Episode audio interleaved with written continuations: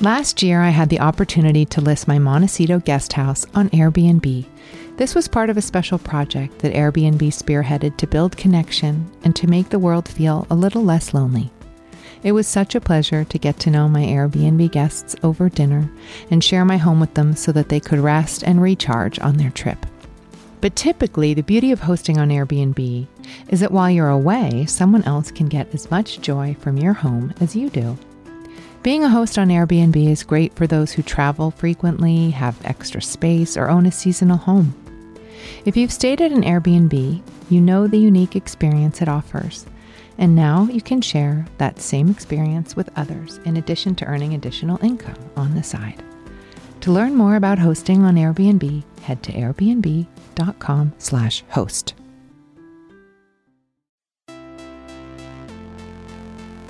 When you are pioneering anything or introducing new ideas to the culture, you get criticized. You do? Yeah. Did you hear about that?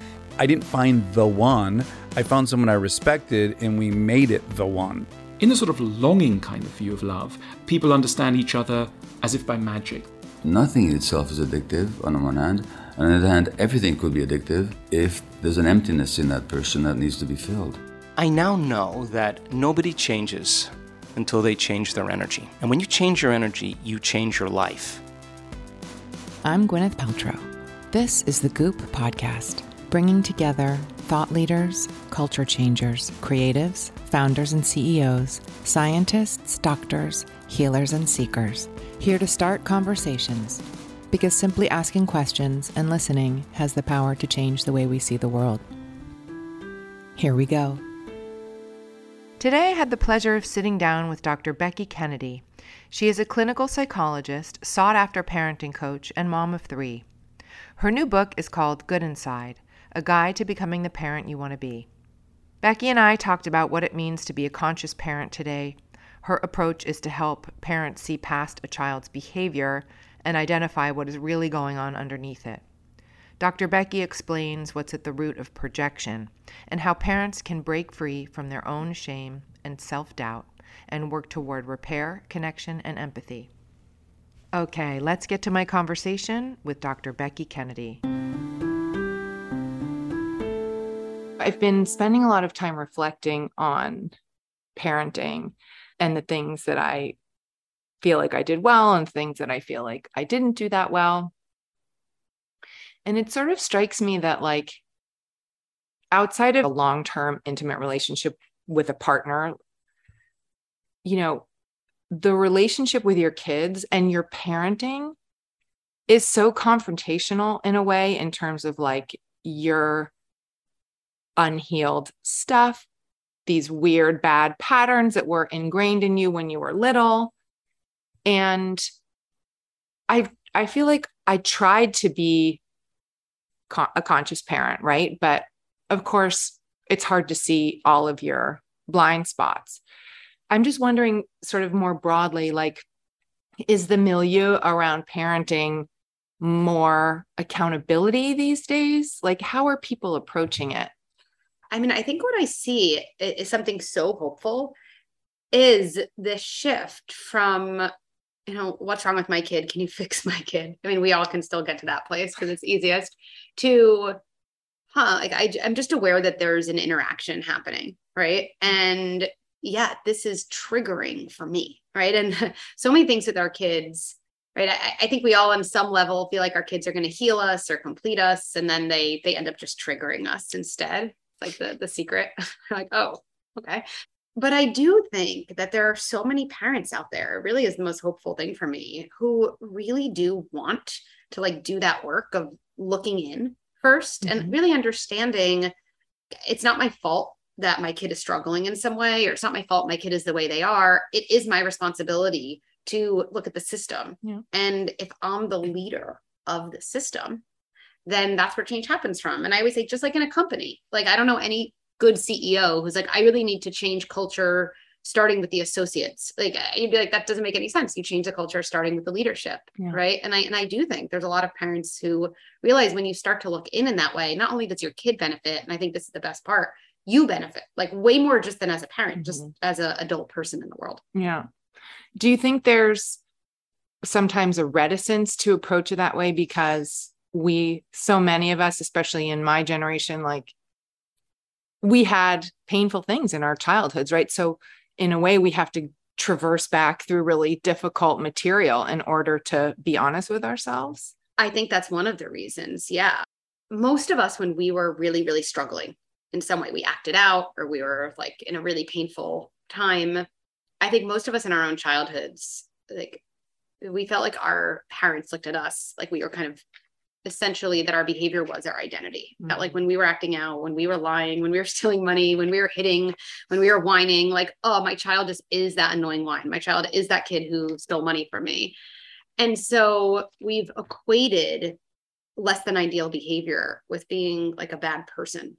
And I feel like at the end of the day, self reflection is impossible if you feel like a bad person. Like it literally is, it's too shameful. It's too overwhelming to look at an event. If you believe that that event or that experience kind of defined you Mhm. as an unlovable, unworthy human being. And so if you think about the moments that really trigger us with our kids, and usually they end up yelling or something like that, and it does require say like, oh, what am I seeing in my kid? Probably that I had to shut down on myself. What is really coming up for me? Or how did I get to that point? Why is it so hard for me to speak up for my needs earlier? Some combination of those things. Then we have to be able to say, okay, I'm a good parent who yelled. Like I'm a good person, even though I'm struggling, in order to do that work. And as long as we're still in that mode of what kind of parent does this? Like I'm, I'm fucking up my kids forever yeah right? It actually makes self reflection impossible because all of our energy, goes into victimhood yeah, and just into we can't even face something that brings on those like truly like annihilating, like existential Yeah. threat feelings. Yeah. You say something in the book like that if we could, as parents, reframe that acting out behavior, however bad it is, as I need something, as opposed to I'm a bad person or I've done something wrong. Yes. Like, like for example, you said stealing money, lying, or being promiscuous, or like things that you know we've decided in our paradigm, right, are like really bad and triggering for us. Like, what are those things that they're yearning you to do? Great. So first of all, I want to say like that that we often have this binary. This is what I would hear in my practice over and over. So let's say it was my 14 year old is like stealing money from me, right? And they're staying out late and they never listen, right? They've become this bad kid. Right. Okay. Like I think as soon as we say, okay, maybe just punishing your kid isn't the best strategy, Mhm. people move to like the other extreme. They're like, oh, so it's okay. And I'm always like, like I refuse to think that there's only those two buckets. Like it's not either okay. And it's not like in my own kids who aren't yet teenagers, I would never say like my son is stealing and so he's like letting out his feelings. I'm so proud of him. Like it- like that would of course not, right? But I think those behaviors, especially, I find especially interesting to think about, like kind of things we look at with defiance. Like my kids stole from me. I told my kid they had to be home at 11 and they literally came in at 11:31 just because to like give me the finger. Mm-hmm. I think those things can be reframed often as, yeah, what is really going on for my kid underneath and what's going on in our relationship. So let's take the stealing example. I think the first question I like to ask, even though I can't, can't always ask it with my own kids, is what is my most generous interpretation of this behavior?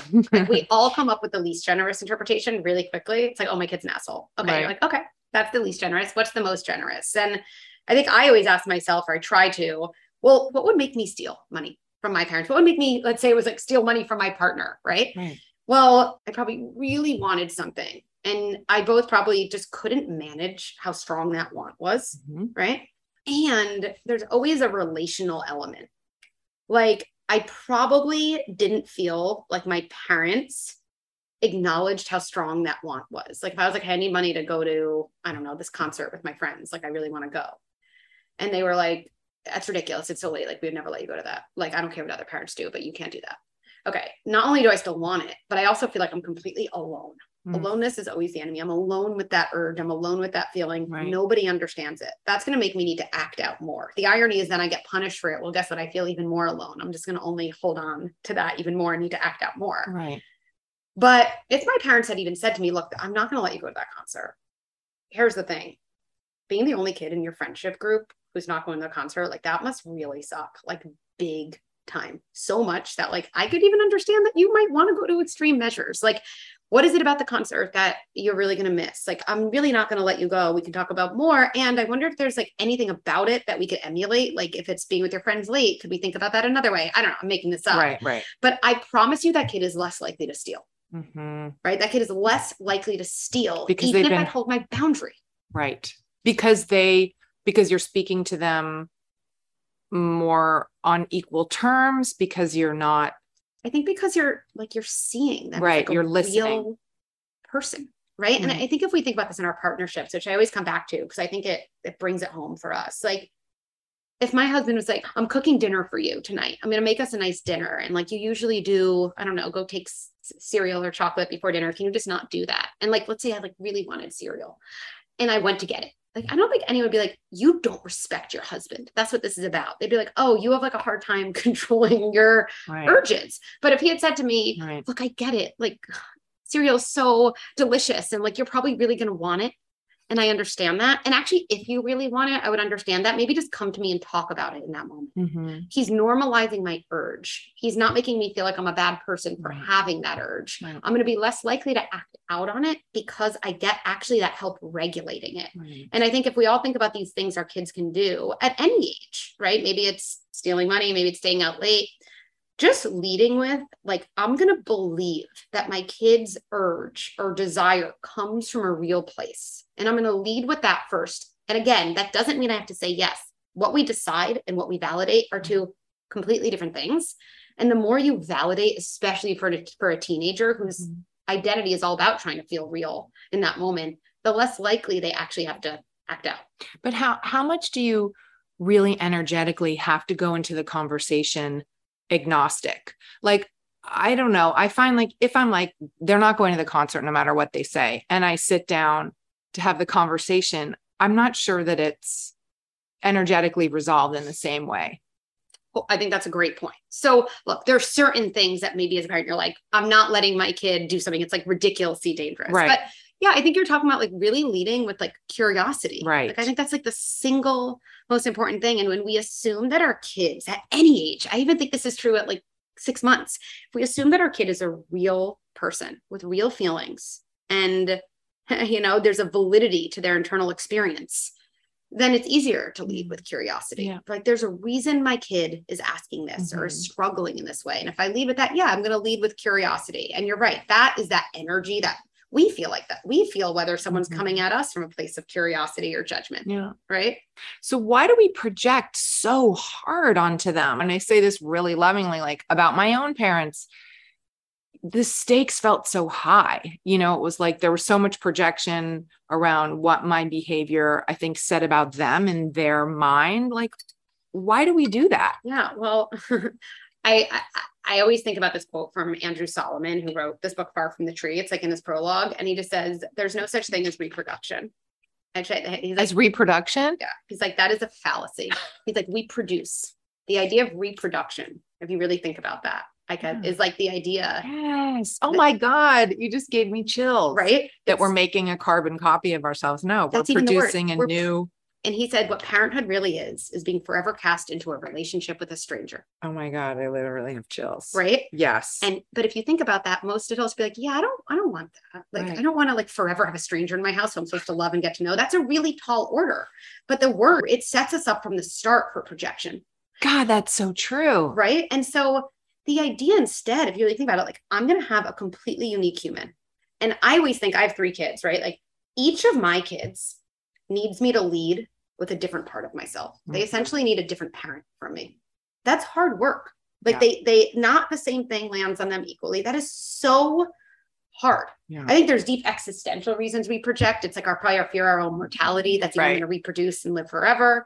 And really the idea that I can love someone and see them as separate from me is, is a very complicated psychological construct versus this is a version of me. So everything they do reflects back on me. Now I'm actually I'm parenting from control, honestly, for my own Right. self-worth.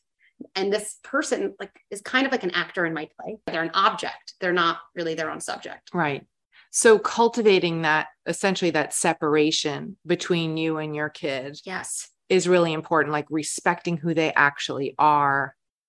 huge and like that's easier said than done Right. it has a lot to do with saying like you said like what is our own history with separating? Like what is it like for us in general to relate to someone and be curious about them? Yeah. someone who's very different from us right? Like again it's like can i be curious to learn more as opposed to can i be controlling to make them more like me right? I think one of like the biggest gifts parents can give kids is that idea of like i see you and i love you and you're so different from me. Like i really do try to say as Mm. often as possible especially to my daughter like little things like how cool you saw me eating yogurt for breakfast and you're having a bagel like you knew you want a bagel like you knew you didn't want the same thing as me that's like really cool that you can Yeah. know yourself right and Yeah. so often kids get a lot of the opposite messages right Yeah. this like likeness as closeness Yes. And that there's an inherent disappointment for the parent in you not being like the parent, right? yeah kids learn right so if sameness and mirroring your parent Mhm. becomes the thing that gives you closeness and praise and hugs and patience right then what kids really learn in their earliest years and for their earliest wiring is i need to look out at the mm. people around me and figure out who they want me to be Oh, and that actually is adaptive. I think this is actually the plight of like most women. That's like the whole good girl idea, Yeah. which being a good girl, I was a good girl growing up. I'm decidedly not anymore. Thank goodness. but I feel like that term being a good girl is really just like I have learned to gaze out before gazing in and look for what people want of me, often at the expense at the things I want for myself. yeah. Right. I mean, I was like 40 before I started to do that, honestly. I, I- think that's like a very common story. You Mhm. know, I mean, I I feel like I had my own journey around that too, right? For Mhm. sure. And it wasn't until adulthood that I was like, oh, there's there's information inside me. But kids are wired early on for survival. Survival depends on closeness with their parents. It's not like a nice to have. It literally is what gives you food, shelter, and water, is like maintaining close attachment. So you have to pay very, very, very close attention when you're young. To what's pleasing them. Yeah, to like what parts of me bring closeness Mm, and what parts of me bring either sent to my room or punishment or just that like dart eyes that we all give our kids sometimes that's like okay nope not, i shouldn't be doing any of that part anymore mm. and then kids wire accordingly and then usually it's in adulthood like a lot of us is like we some version of we go to therapy and realize wow there's a lot more to me and that all used to feel really dangerous to bring to the surface but probably the secret to my ongoing health psychological health physical health is actually like restructuring that and probably gaining access to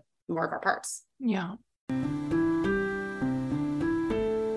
Let's take a quick break to talk about one of our partners. Last year, I had the opportunity to list my Montecito guest house on Airbnb. This was part of a special project that Airbnb spearheaded to build connection and to make the world feel a little less lonely. It was such a pleasure to get to know my Airbnb guests over dinner and share my home with them so that they could rest and recharge on their trip. But typically, the beauty of hosting on Airbnb is that while you're away, someone else can get as much joy from your home as you do. Being a host on Airbnb is great for those who travel frequently, have extra space, or own a seasonal home. If you've stayed at an Airbnb, you know the unique experience it offers. And now you can share that same experience with others in addition to earning additional income on the side. To learn more about hosting on Airbnb, head to airbnb.com slash host. Okay, let's get back to the conversation. What about when we, like, for example, my son is really into music and it's great. And he, you know, thinks about wanting to do that for a job. And of course, I'm supportive of that and everything. But there is also like, well, why do I have to do this if I want to do music for a job? You know, like, how is this going to help me? So, how do we adjudicate the really seeing the uniqueness of our child and supporting them in that, but also, right? Like, are our expectations bad? Like, like, well, everybody else like studies this, so I think you should study it too. You know what I mean? Like, how do we balance that? I don't I don't think there's probably any one like no parent has that exactly right. Like what is what is something that I truly believe in a global sense is going to be helpful to my kid, would be helpful to any kid and what is some version of my own value system just like projecting onto them. Yeah. For me, manners, I was really a stickler about manners. And so was my kid's dad, because I feel like it opens doors for you in life and now they have really good manners. But when they were pushing back you know if i look at it through that lens of like wow i'm really projecting this existing societal paradigm on my kids of like what's right and wrong. So like how do you do that? Yeah i mean look i think i think number one if you're a parent who's like asking yourself these questions like it's almost like you probably put a check mark like i'm probably doing the thing. I'm like reflecting i'm wondering i'm being curious about my own parenting style. Like that is like kind of the best I think asking the questions is more powerful than like right. getting to that answer. But I do think there's things like I think we need to own it to our kids. Like, hey, like part of my job as your parent is to like have structures that like I really do believe are going to help you later right. in life. Some of those you're going to like and you're going to agree with and and some of those you won't. Right. And I don't even know if all those are right. I'm doing the best I can. We might look back years from now and be like, I agree. That was really annoying. But what I can tell you is as whatever, as long as you're in my house, like I'm going to have your best interest in mind. And there are going to be mm-hmm. decisions I make that you're not always going to like. This seems to be one of those decisions, you know, and then you can open it up. Of course, tell me more about this, whatever it is. Like, why really don't you want to take that class? I want to learn more. Right. Yeah. And you kind of said this earlier that I think leading with that curiosity, mm-hmm. right? it, it, it, gets you to like whatever the version of a right place is for mm-hmm. your kids mm-hmm. right and i do think some of parenting is making decisions i say this to my kids all the time like part of my job is actually making decisions that you don't like like right. that's actually like i don't want to do that all the time if we're in that bucket too much nobody wins but there are moments when yeah. that's going to happen and i know our relationship's strong enough to get through it aren't boundaries in some way also don't doesn't that also signal you're safe as much as i love you and you're pleasing me uh, 100%. So, and actually in the book, I, I, you know, kind of explain all this, but to me, family jobs is like one of the most fundamental strategies mm-hmm. I think about when I'm working with a family, whether they have a baby or adult children. And so I think family jobs to me, like a parent's job when your kids are younger, is kind of a combination of boundaries, validation, and empathy. And I do think, yeah, boundaries kind of speaks to a kid's question like, am I safe? Am right. I safe? And I think the validation, empathy, and I could cry when I think about this, answers the kid's question of like, am I real? Like, mm-hmm. am I real? Mm-hmm. Are the things that happen inside me, are they real? And I think we see in a lot of adults, like, I don't think anyone goes to a therapist's office and says, like, I don't feel real, but they feel empty. Mm-hmm. They feel really empty and they really second guess themselves and they they they really don't trust their gut or they're like i don't even know what that means to have a gut instinct right mm-hmm. so when i think about those jobs together they often interplay right so boundaries are often like the decisions we make so like something on my mind might be like you can watch two TV shows tonight and then you're going to bed, right? Or something like that. And I can set it up as well as possible. Oh, it's going to be hard to end. It's so hard to end TV. I know that. That's kind of speaking to that, like right. real feelings. And then the TV time is over. And if my kids protest, I can say some version of, look, two things are true. TV time is over. That's the boundary. Yeah. And you're allowed to be upset about it. In fact, I also am upset when people, you know, tell me to put my phone away, whatever it is, right? and those jobs, I think, are so critical because when things feel off in a family, it's almost always that a parent starts doing a kid's job and a kid starts doing a parent's job. Like there's job confusion. Like and, a child will start managing people's feelings in the house. Exactly. So to me, especially when our kids are younger, their actual job in life, and I think it's really powerful to think about it this way, is to actually feel and experience and express their feelings mm-hmm. because like your kids are older than mine but when i think about my kids being out of my house i'm like i think the greatest gift i can give them is the ability to like sit with the widest range of feelings in life like the ability to manage Absolutely. all the things that come their way because like we forget like when our kids are young you can like do things to quickly make them happy and when they're frustrated or sad or feel left out but like i don't know any adult who's like my parents got all my frustration out i've never felt left out i've never felt jealous like all the feelings you have as kids you feel as adults mm-hmm. and either in adulthood you're prepared to manage those feelings right. or you're actually at the same developmental place as like a two-year-old right? So a kid's job is actually to feel those feelings and be in that feeling tunnel because you can't ever learn to manage feelings that you don't actually have experience feeling. And so if you think about those jobs they often go back and forth. And then i'll explain where like job confusion can happen. So even in that tv example i can see my kid about to like have a tantrum let's say i have a younger kid especially.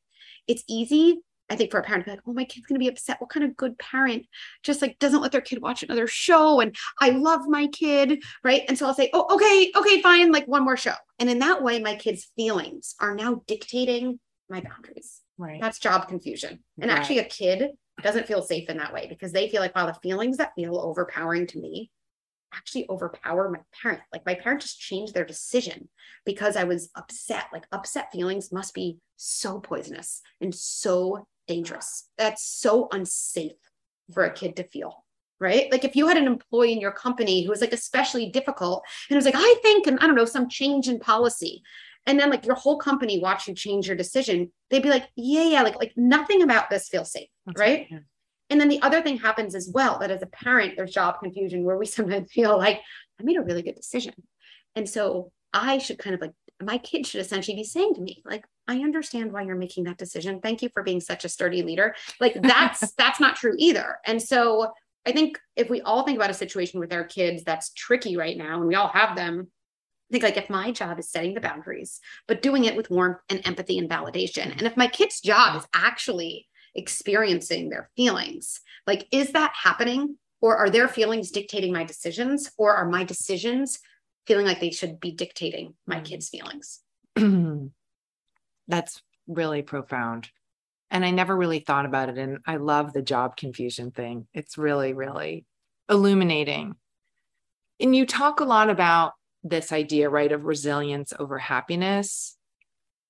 And I think it's just absolutely such a good distinction because, first of all, I think in our generation, well, you're younger than me, but we've all overcorrected into this. I just want my kid to be happy and I want to remove all their obstacles and I want to be with them all the time. I think a lot of us, you know, felt like, oh, my parents may, could have been involved more. Right. So we, we've kind of like pivoted to this, you know, not only kind of helicoptering, but this real sense that our children's heartbreak is ours times a thousand and we want to remove all their pain and we are actually not helping them in the long term and so i wanted to ask you about how you tell your parents to cultivate resilience and how to deal with their own anguish at their children's unhappiness. I actually remember I was like sitting with like a group of moms, some of my friends, and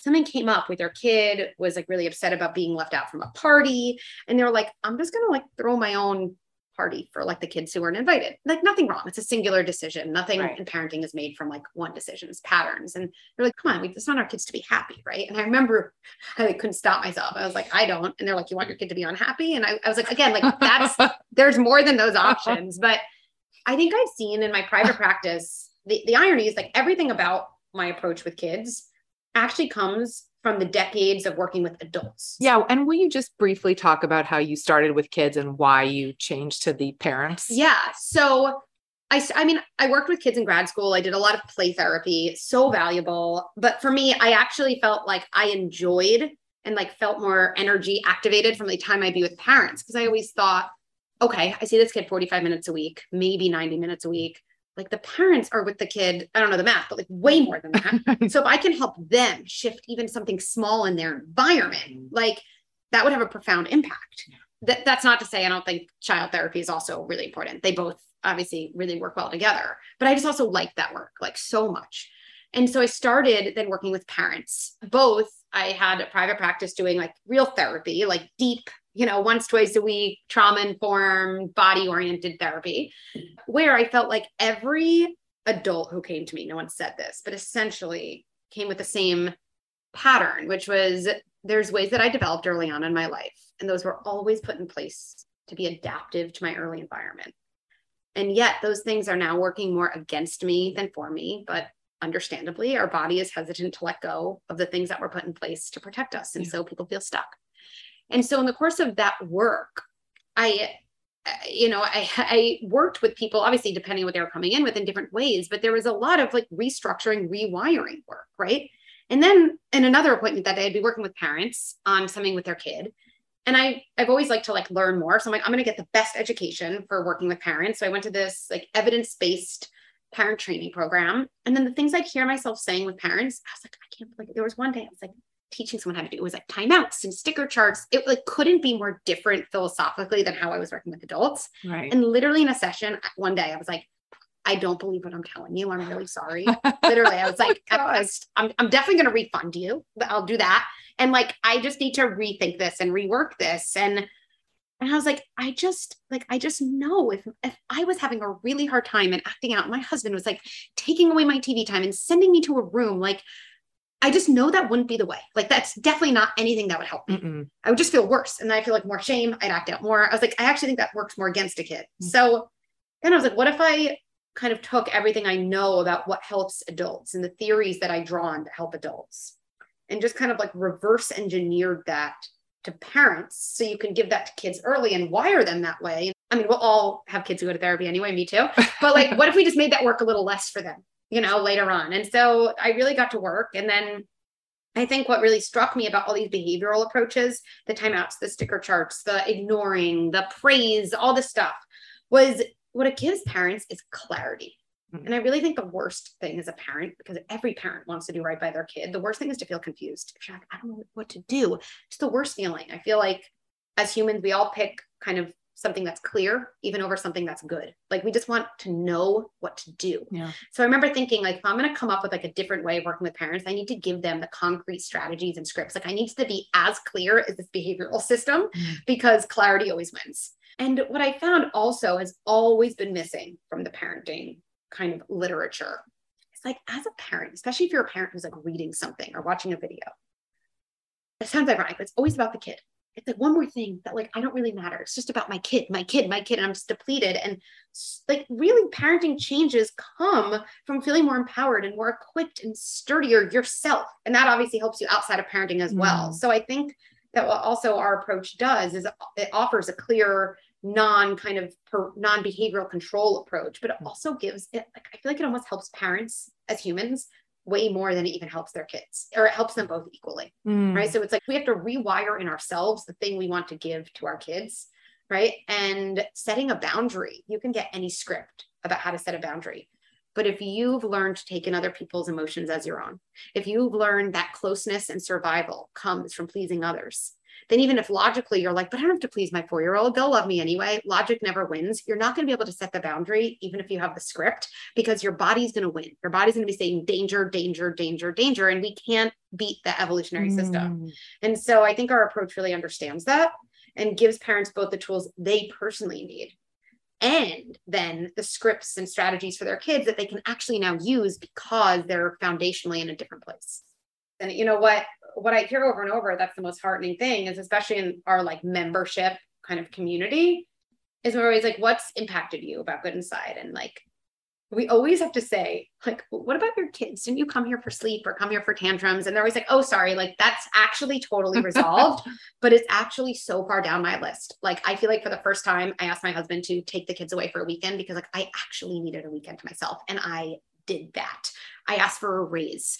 I, you know, really feel sturdy when my kid is anxious at a party and the only one not joining. Like, I- I'm no longer acting on them based on my kind of, Mm. you know, self consciousness. Like, I can be sturdy for them. And it's like, I feel like what happens is, and I feel like this with my kids, is our parenting wins become actually totally separate from our kids' behavior. And in fact, I Mm. think so many parents are like, my win, it was weird. Like, my kid was having this massive tantrum, but I knew what to do.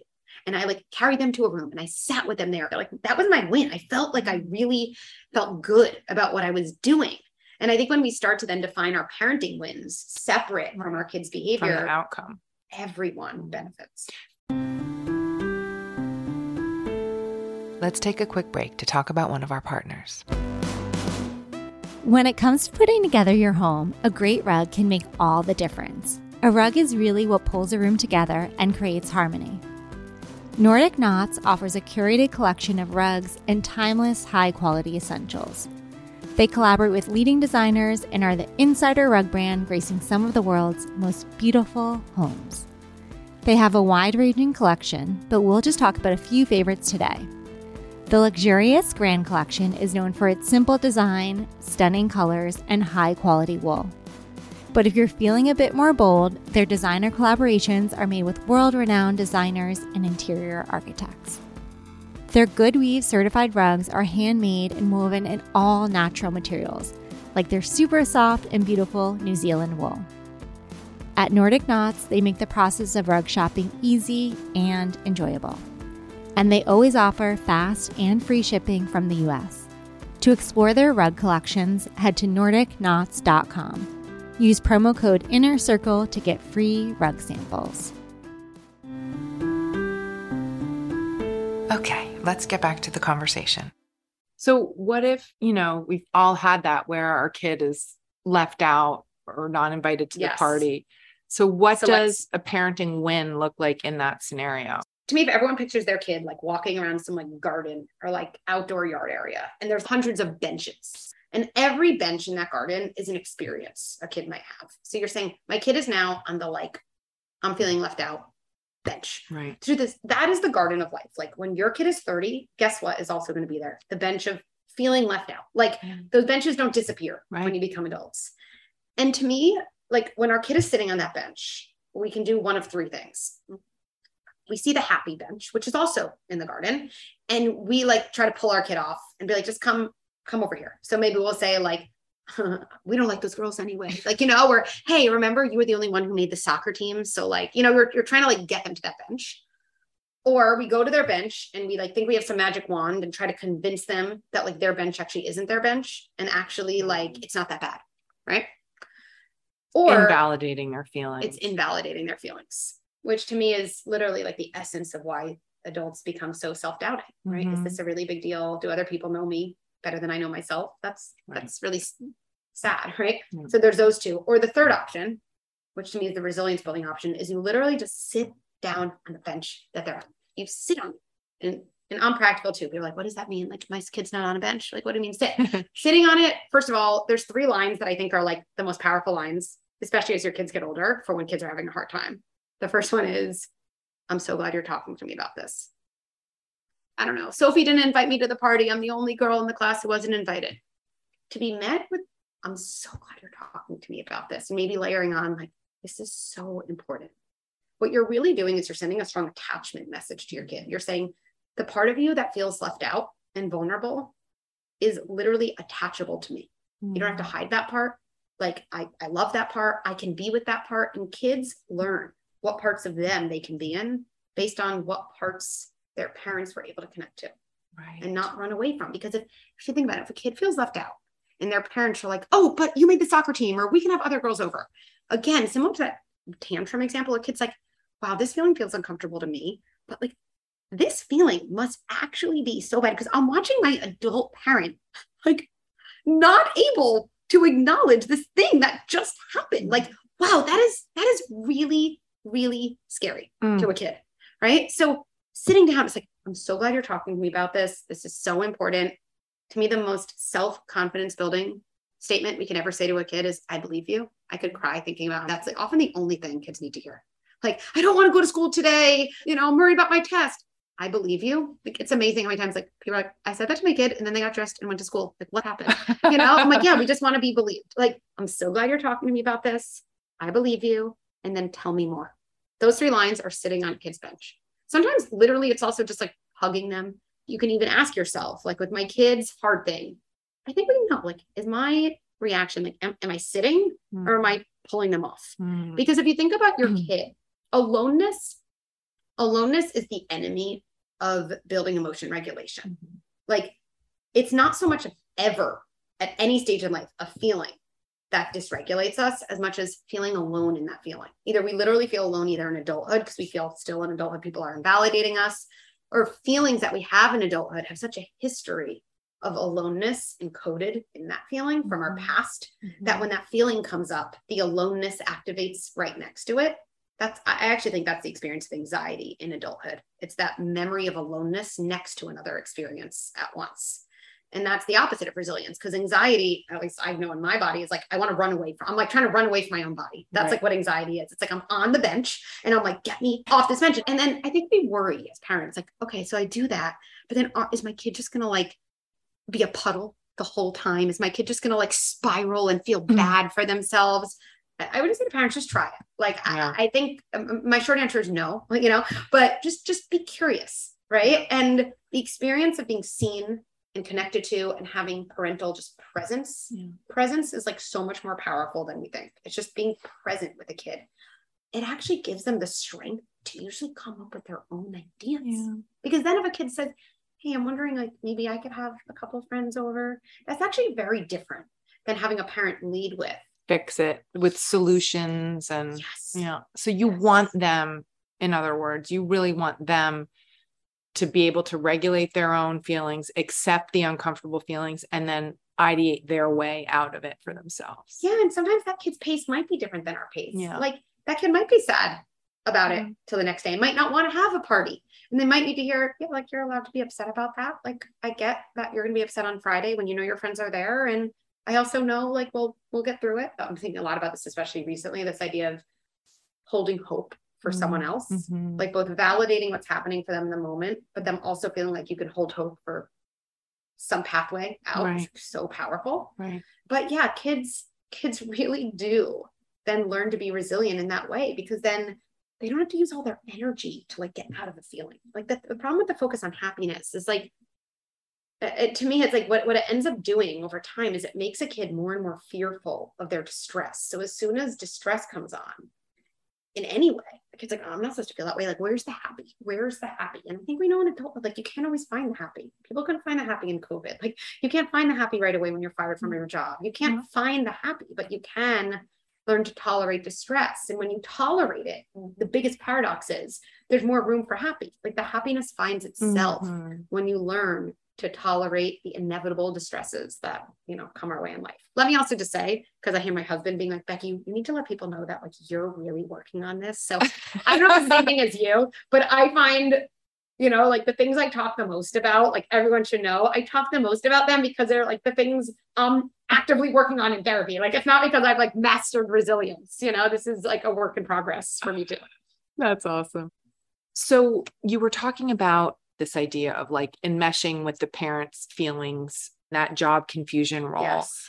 And I feel like I see that a lot. And I feel like, you know, I have done that at times with my kids too, where, you know, I feel like, oh no, are they worrying about my feelings right now? Like I've definitely handled this incorrectly.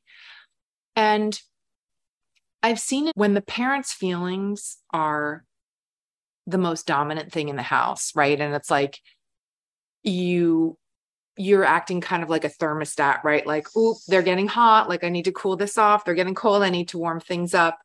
It's sometimes I feel like it leads to either a lot of anxiety or a lack of a true sense of self. So, why does that happen? And how can you then encourage a kid to like find really what they're made of? Like, how do you encourage a kid to understand, like, no, these are my values, irrespective of what my parent thinks? Yeah. Big important questions like the word codependence. Right. Kind of like Which exists there. a lot. I see it a Oh, lot. a And I'm sure I have it too in ways that, you know, yeah i mean we all definitely have parts of that so so i think going back to like attachment theory right? Attachment theory is the idea that like the thing a kid needs to do more than like anything else to survive is form an attachment with their parents right? Because again a parent like if you think about how long the human species we are like dependent before we can survive on our own like i don't know what the age is for other animals but like it's definitely more for humans. Like there's so many years. Like i don't know you have older kids at what age could they have survived on their own? Like I mean, go, talk about eating cereal and chocolate. I don't uh-huh. know. I mean, but it's like it's way past 10. Like it's just it's so many years. yes. So like they're dependent on you also for the years that their early wiring, Yeah. right, is developing. So it's just like it's very complicated. So we have this very outsized impact on our kids' identity development and really worldview development Yeah. because they're so dependent on us in that moment. So their survival depends, it truly depends on these questions of like, what gets me safety and love and security? Oh, all is good in the world. Right. And what gets me rejection and yelling and screaming and chaos, like true threat, like threat, right? We're no longer like running from bears, right? The threats are like attachment threats Right. in a kid's world. And so kids are just they're just so smart and and so crafty. Like they figure this out. They notice more in their environment than we do because Mhm. they have to to survive. Okay. So if a kid learns early on, right? A kid, I don't know, has a tantrum at a birthday party, right? Let's say this at two years old, even something like that. You embarrass me. What Right. is wrong with you? Those are all my friends. Okay, so what does a kid learn? A kid doesn't learn not to have a tantrum. Like, I don't know what person thinks my two year old is now learning emotion regulation skills while they're alone in their room and they're going to be shown. No, no, they don't do that. what they learn is when I have my own desires and wants and big feelings, that is a threat to my survival. I could cry. Like that's actually a threat. Mm. Like look at what just happened. And then, and now we're on to topic I know you talk about it too, like what, and I think this relates especially to so many women, like my desire is dangerous. Mm. Desire, Right. wanting things for myself, feeling things for myself. And then let's say, I don't know, again, I see that same kid is now older, right? And again, this is not one, this is like a pattern of interactions of like course. this, right? Where the, the parent is kind of boundary violating and like really upset. Oh, this thing happened with your dad. And, you know, and then you have the kid who's learned, like, oh, I'm so sorry. Can I give you a massage? You're such a great mom. I don't know why your friend would leave you out of lunch. And the parent's like, oh, you're the best daughter. You are the best. No one understands me like you. What would I do without you? I love you so much. Let's go shopping. Let's, what does a kid learn? Mm. Wow. Like I am at my best version of myself. I am safest when I am noticing and taking care of other people's emotional life. And then something, again, pattern, pattern, many, many years, really complicated happens where there's almost no differentiation of like what is someone else's emotion and what is mine because they're survival dependent hmm. on noticing someone's feelings, actually have it vacate their body, come into their own body, Right. and then figure out what to do to heal that person. Right. Right. And again, like I saw so many women in private practice who are like, what is wrong with me? Because asking a woman, especially if they become a parent, what do you want? What do you want? Say your partner was like, you know what, you have the whole weekend to yourself. What do you want? There's nothing that gives people panic attacks as much as that question. Taking care and over functioning for a partner who's not doing their job is way easier for people for, than saying, oh, what, what do I want? What do I like? Right. You know?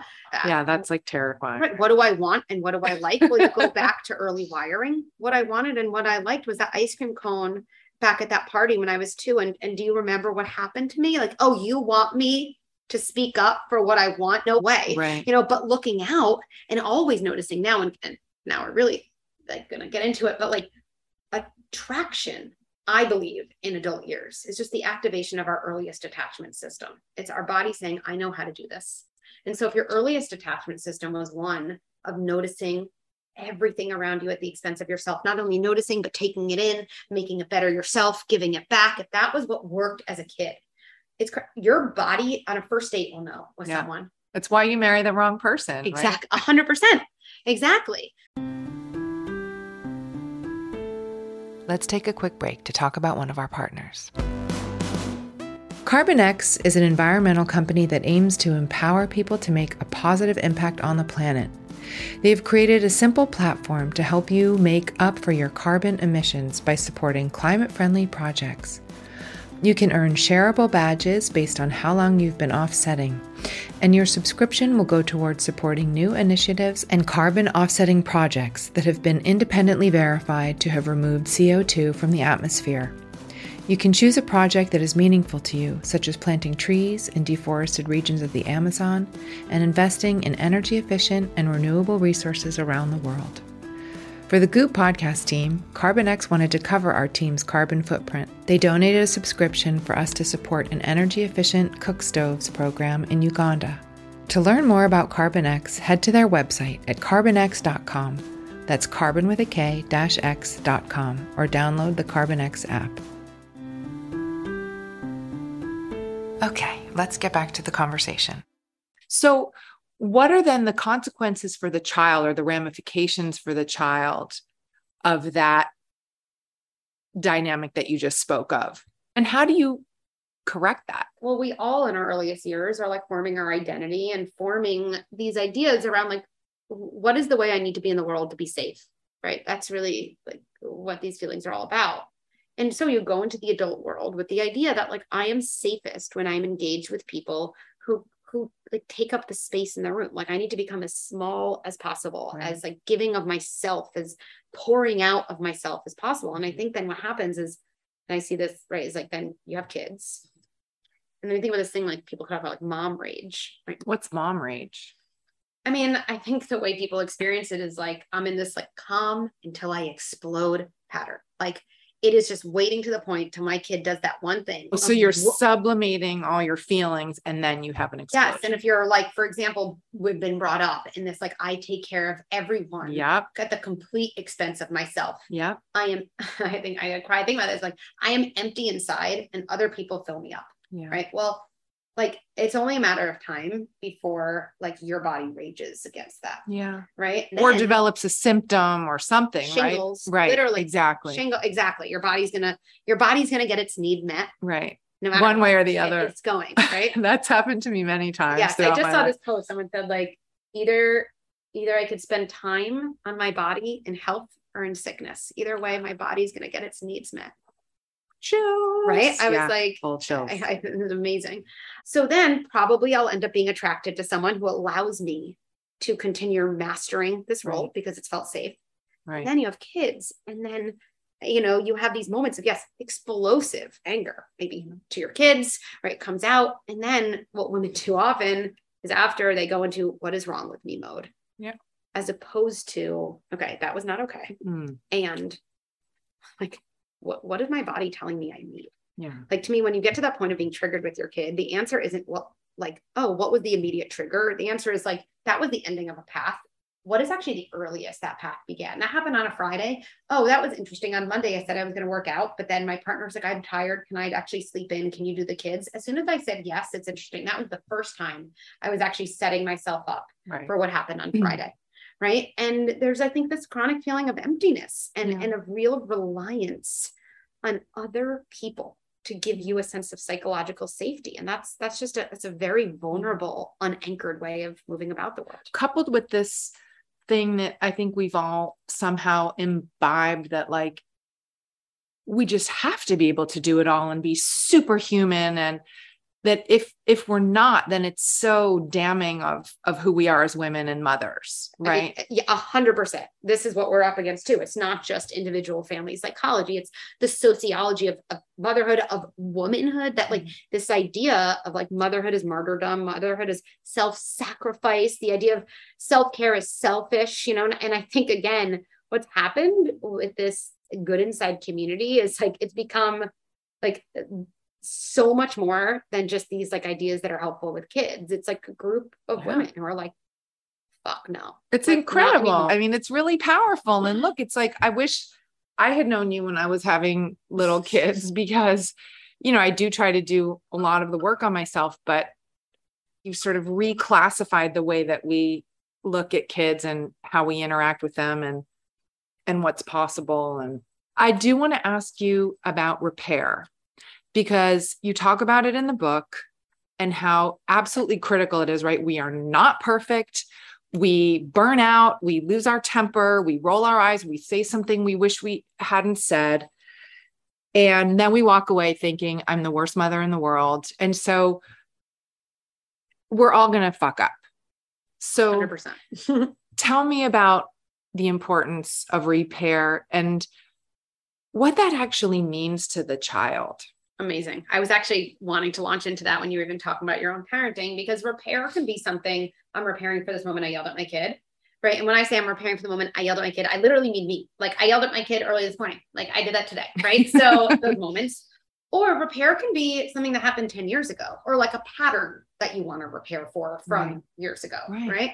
So, like, if I had to say to a parent, there's like one strategy to pick to get good at, one, it truly is repair. And if you really think about that, it's a little bit of a complicated communication, one that I think is very relieving, even to me. It's like, well, if I'm going to get really good at repair, that means I'm going to keep like fucking up. So, like, oh, okay, maybe I can do that because like I don't have to like get it right all the time. Right. right? And those moments of misattunement, those are really important actually for child development, right? I'm not trying to say it's so important that kids get yelled at and called names. Obviously not. Right. But these moments of misattunement that you repair for, like, I don't think either of us want our kids to go into the adult world being like, I'm going to go find a partner who's perfectly attuned to all my needs and always gets it right. Like, good luck, right? Right. Like, no way. So let's take a exact moment and then maybe I'll look at a pattern. So I was whatever it was. I was stressed. I had this pattern of not taking care of my needs. Something happened. My kid does something that triggers me and I yell. You are so ungrateful. You're so spoiled. What is wrong with you? Go to your room. Something like that. Right. Okay. Now it's, I don't know, five minutes later. So a couple things. First of all, you're a good parent who is having a hard time. Like to me, the idea of kids being good kids who are having a hard time, not bad kids doing bad things, and parents being good parents who are having a hard time, not bad parents doing bad things is like foundational. Right. That doesn't define you. The first step of repair is actually repairing with yourself. And I think that's actually not really talked about and not understood. And that's why parents don't repair with their kids because they're in such a shame spiral. Right. And until you can find, it sounds cheesy, but like until you can find your own goodness under your latest bad behavior, you cannot go to your child from a place of generosity and connection. And I know for me, it looks like sitting in the bathroom or something and putting my hand on my heart and saying, Becky, like that moment didn't define me. I didn't mess up my kids forever. Good parents do things they're not proud of. And like I can feel a little something shift in my body. And then I like kind of know I'm ready to go to my kid. It's beautiful, by the way. I think it's like it's often the skip step Yeah. because then if you think about it, the feelings of the repair, the, the feelings of what you did are so overwhelming to a parent, so shameful Yeah. that you can't go to your kid to talk about it because talking about it would be kind of reliving and relooking at that moment that you're trying to avoid. So you have to not avoid it and repair with yourself. Mhm. Then why do we repair with our kids? Because I, I hear a lot from parents, but like the next day, like 10 minutes later, my kids seem fine. Like they didn't bring it up. Like, why am I going to bring something up? Right. Well, our, as you know, right, our body doesn't lie, right? Our body registers everything. Thank goodness we want it to. So I always think there's just like a choice. Either we leave our kid alone with that experience that felt scary and disconnected in their body, and it just kind of free floats. And like it's just the ending of a chapter. Like that's that's what they're left with. Or we revisit it. And I kind of feel like you like then reopen the chapter of the book. You like, okay, we're gonna go back. And I could cry thinking about this. Like you actually get to write a different ending because you can actually add all the elements that were missing in the first place. Mm. You add the elements that actually help regulation and safety. So you can add compassion, you could add curiosity, you can add connection. So Vulnerability. vulnerability, all of it. And when kids are left alone with feelings in their body that feel really scary and overwhelming, they have truly uh, two options, two options only. One is self doubt. That couldn't have been as big of a deal as I thought it was, because if it was, someone would have like talked to me about it, right? If you wonder why so many adults in life are like, Am I feeling this right? Would my friend feel like this? Am I overreacting? It's just the legacy of self doubt or self blame. I'm such a bad kid. I made this happen. I made my mom yell. Mhm. And self blame actually feels very safe to a kid because then at least they think there's something they can control in their environment because they have to preserve the goodness in their environment to feel safe. And if we think about why so many adults have a legacy of like whenever something hard happens, they go into a self blame spiral. Again, it's that learned reaction. Mm. So if we don't want to wire our kids for self blame and self doubt, repair takes care of that. And what do we say? Some version of taking accountability. I always think it's good to explicitly tell our kids it's not their fault. I do that for a million things. Like, you know, you're getting a new babysitter. It seems like why it's not your fault. Just because self blame is like the quickest default for a kid. Right. Right. Hey, I yelled at you earlier. To me, again, self confidence building is just saying, like, yes, that really did happen. You know, like that that that happened. And just like we talk about you having feelings that sometimes come out and behaviors you're not proud of, like that's what happened for me. And it's never your fault when I yell. And I didn't mean those things I said. And I'm sure because I said them, they felt bad. And if I really feel like in a good place, I might add like, and I'm open to hearing about that was like. And even if your kid, I know most parents like, you think my kid's gonna share? No, I could too. They'd be like, can I have a snack now? You know, fine. But it still matters. Like it gets mm-hmm. in there. It really is a permission that gets in there. And now in their body, you even think about that file, or I always think about it as a circuit, like in a marble run. So now at the marble run, which ended with, you know, fear and disconnection and yelling and a threat, now we've carved out more. And in that part is reconnection and is safety again and is compassion and is the removal of self blame. Like that is so powerful. Mm. Now we can do repair for bigger things too. Because I always think like us adults, like if any of our parents called us today, today, and we're just like, look, I don't even know the specifics, but there were a bunch of things in the way I parented you that I like truly wish I did differently. And I'm sure either I'm sure that felt scary. I'm sure that felt overwhelming. I'm sure it felt at times there wasn't enough space for you. And like, I know I can't take that away, but I want you to know that I'm thinking about it. And if you ever want to talk to me about it, like I'm going to do my best to listen and not be defensive. Like that would massively impact adults. I know. Yeah. So like it would massively impact our teenagers. I remember I said to my oldest once, like, I used to give him like timeouts when I was learning this stuff. And beyond that, like other things that like, I'm sure that felt really bad to you. And I just want to let you know, I wish I didn't do that. Like, still really matters. So basically, it's never too late to make the repair. It is never too late. It's never too late to make the repair. It's never mm-hmm. too late to make a change you want to make. Yeah, it's our body. It's true that we wire early, but it's equally true that our body's always open to rewiring. And it's adaptive, right? I mean, okay. Well, your book is brilliant. Thank you so much. I'm so honored that I got this time with you. You're just so incredible. Well, this was awesome. Thank you. Thanks for tuning into my conversation with Dr. Becky Kennedy. Her book, Good Inside, is an indispensable resource for parents. You can also find more information on goodinside.com. Thanks for tuning in. This has been a presentation of Cadence 13 Studios. I hope you'll listen, follow, rate, and review all of our episodes, which are available for free on Apple Podcasts, Spotify, Audacy, or wherever you get your podcasts.